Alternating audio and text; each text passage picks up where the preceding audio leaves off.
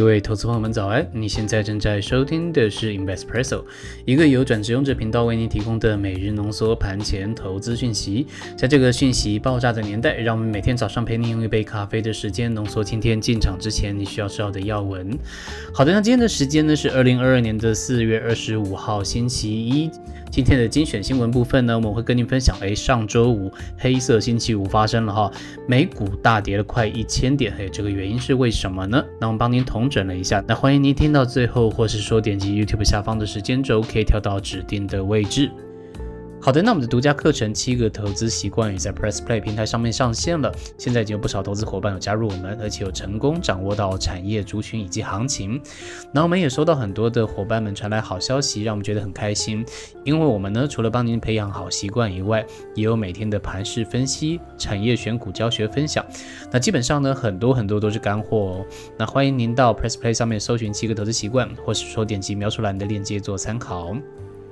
好的，首先先跟您报告一下上周五的台股行情。好，我们先观察一下大局的局势。盘面的动态部分呢，Fed 再次放出这个鹰派言论，所以说台股上周五呢，跟随整个亚洲股市是往下走跌的，一度错了大概两百点左右。那电子股呢是受到蛮多的卖压，中场呢在运输还有金融股的撑盘之下，加权指数的跌幅有往下收敛。好，再来观察一下三大法人的部分呢，外资的部分是卖超了两百一十六亿元。投信呢是买超了十六亿元，而自营商呢是卖超了二十八亿元，三大法人加起来是卖超了两百二十七亿元。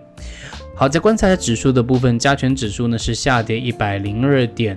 贵买指数 OTC 呢是下跌三点三五点，而新台币呢是收在二十九点二六点，是贬值了零点零五元。好，请大家继续关注台币的动向哦。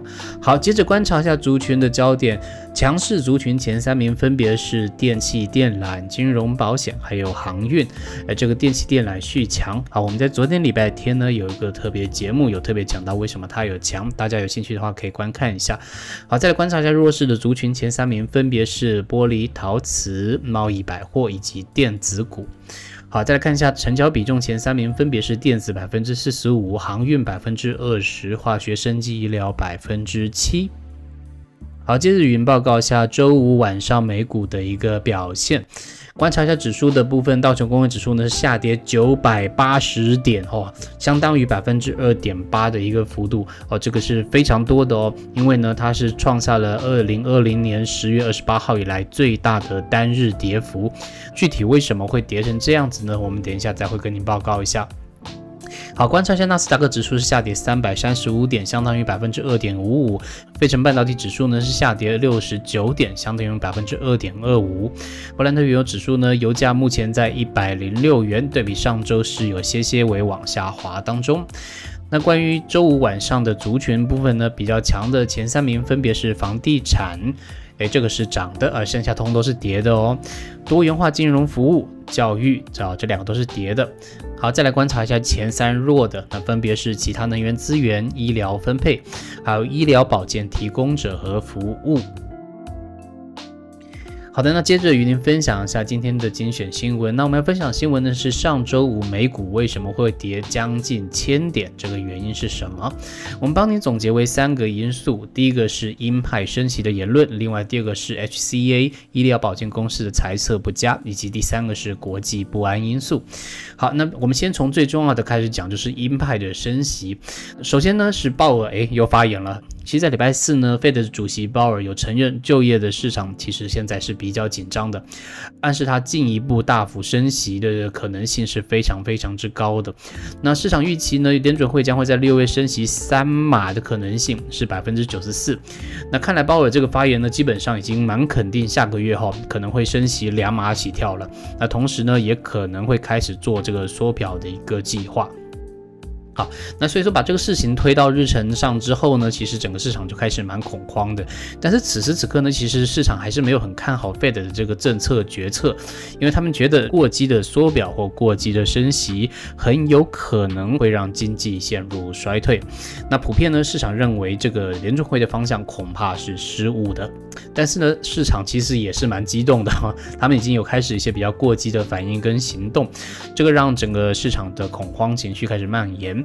恐慌指数 VIX 周五呢喷涨百分之二十四到百分之二十八以上哦，这个是很厉害很厉害的，低于全二十年来的长期水平。好，这是第一件事情，关于鹰派的升息以及市场的恐慌。好，再来看一下第二件事情，就是 HCA 医疗保健公司的财测不佳。这件事情呢，其实直接拖累了医疗保健板块，在周五开始领跌，让整个标普所有的板块下杀。但这都已经是过去了，那关键是要看一下接下来的。那华尔街呢，对于这周开始的这个所谓的超级财报周，包含苹果呢，都会在这个礼拜来进行公布。但他们呢，对这个超级财报周是有一些些不确定的顾虑的。盛宝银行的策略师又表示呢，这周会是另外一个非常重要的财报周，有五百五十八家公司呢会公布最新的财报，这是公司将成本能不能转嫁给客户能力的重大考验啊，这是第二件事情。另外第三件事情是国际不安的因素。那法国总统大选呢，在礼拜天有开始第二轮的决选，两位的参选人呢，包含现任总统马克宏以及极右派的玛丽勒庞，他们基本上首轮呢都没有过百分之五十的得票率门槛。而市场认为呢，如果勒庞当选的话，围绕法国国内跟欧盟政策的不确定性会继续上升，很有可能动摇拜登总统孤立俄罗斯、援助乌克兰难度，而且可能会让市场进行巨震。在我们这个时候录音的时候呢，还没有公布选举结果，但是投资朋友们呢，可以观望一下后续的发展。好的，那以上是与您分享的盘前要闻内容，都是整理用公开的资讯还有新闻，不做任何的买卖进出依据。如果您对我们的节目有任何建议，也欢迎留言告诉我们，以及到 Press Play 上面了解我们全面的分析解读。再次祝您今天操作顺利，有个美好的一天，以及一个开心的一周。我们明天再见，拜拜。